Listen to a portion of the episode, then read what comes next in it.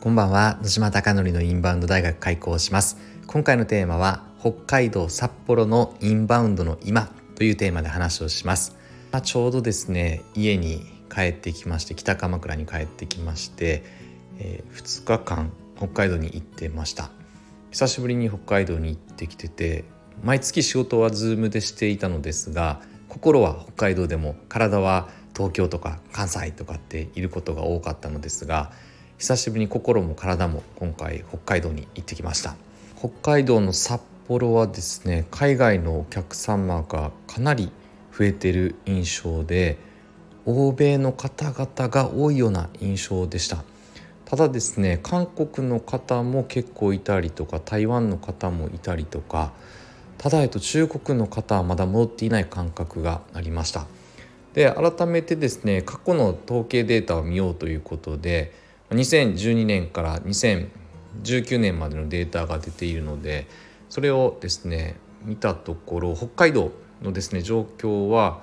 結構面白くてですね中国がずっと多いわけではなくて中国が多かったり韓国が多かったりみたいな。あとは台湾も結構人数が来てたりとかこの三つどもえでずっと推移しておりました。やはり明確に中国がずっと一番だっていうわけではなくて2014年は韓国が多くてみたいな。2016年は中国と台湾が同等程度でみたいな。そして2018年は韓国と中国が同じでみたいな。2019年は中国のが多くてみたいな。結構ですねグラフがこう抜いたり抜かれたりみたいな流れになっております。なのでまとめると過去の2019年のデータでは中国が年間59万4千人来てて韓国が43万6900人来てて台湾もこの時ほぼ同じで48万8900人来てましたで結構ですねこの3つが集客基盤でで昨日のただ印象では台湾韓国は戻ってきてるんじゃないかなと思ったのですがアメリカとかヨーロッパの方も多い印象がありました。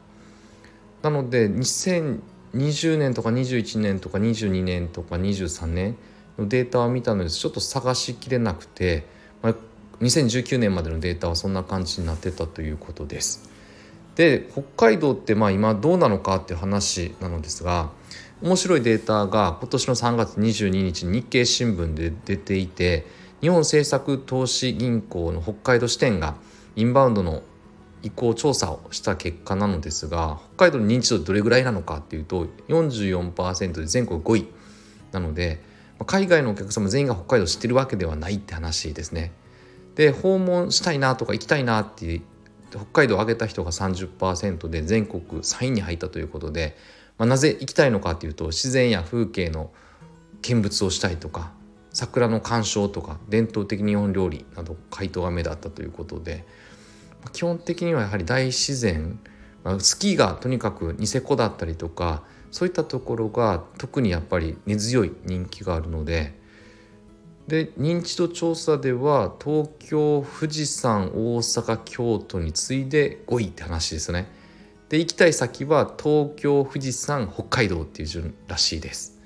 ただまあこのデータはですねちょっと微妙でアジアと欧米とオーストラリアの12カ国で2022年の6月から7月の2ヶ月間でインターネットで6307人からの回答なので、ま、これちょっと大 大切なポイントですよね。結構いろんなデータが出てますがそもそも対象国が、えっとまあ、特定されてるっていうことだったりとかでこれが一概に正しいデータとは言えないなって気はしているのですが当然聞く層によっては全く違うデータが出てくるはずだと思うので改めてこの部分はしっかり押さえておかなくちゃいけないなと思いながら今北海道のインバウンドの今を見るとですねただホテルも結構まだスムーズに取れてるので昔は全然取れなかったのでやはり中国消費に支えられていててその50万人とか60万人過去70万人ぐらいまでは中国の方々が来てた時代もあったので昔はですねドラッグストアとかも本当に中国の方々向けの化粧品が中心で置かれてたりとかなんでパッケージが赤とかあとは金色とかそんなのが多かったですがその部分がなくなってなくなってというかドラッグストアがガラッとしてましたね。昔は2019年まではいつ行っても大量に中国の方とかがいらっしゃったのでやっぱりこの50万人と過去2018年は70万人超えてたので70万飛び8900人が中国消費で来ていたのでやっぱりこれがガラッとなくなってしまうと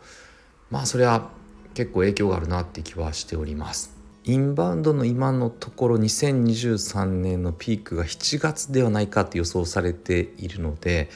その時に年間3,000万人まで来たぐらいまで戻ればいいかなと思うのですがやはり中国の状況によってこの数字ってどうなるのかなっていうのは結構大きく変わるのかなと思っております。なのでやはり体感値として感じてどこのエリア行ってもそうですねこうじゃないかということでデータを見てあそうなのかとか違ったのかっていうことを見ながらですねではどんな打ち手がいいのかっていうことをそれぞれの国に合わせて考えていくことが大事だなということで常にですね海外のインバウンドの今戦略をやっていこうということで取り組んでいるのでこの辺のアンテナを立っているという話でした。池袋にある焼肉屋の焼肉マフィアは YouTube 講演家の鴨頭義人さんが経営をしております。そこでは月賞2000万円の売り上げに回復するためにインバウンドの戦略チームを立ち上げて拓也さんを中心に海外のお客様をいかに呼び込むのかという SNS の取り組みインフルエンサーマーケティングホテル営業など行っております。そのためですねやはりいろんな打ち手を知るためには現地に行ってどんな感情どんな買い物の仕方をどんな表情をしているのかっていうのを見ながら実際に客観的なデータを見てですねすり合わせをしていって今何が必要なのかどういうふうな戦略を行えばいいのかということも肌で感じながらこれからも進んでいきたいなと思っております。本日も最後までご清聴いただきまして本当にいつもありがとうございます。あなたのお店がたくさんのお客様で溢れることを願ってそして焼肉マフィアがより一層海外のお客様にご来店いただきそして日本よかった。また来たいって言っていただけるお店を目指してですねこれからも取り組んでいこうと思っております。今日かな昨日のカモさんのボイシーの放送ではモニカさんがまたですね紹介をされていてモニカさんは接客接遇がどどれだけすごいのかっていうのをカモさんの言葉で伝えているので是非カモさんのボイシーを聞いていただけると嬉しいなと思っております。ではおやすみなさい。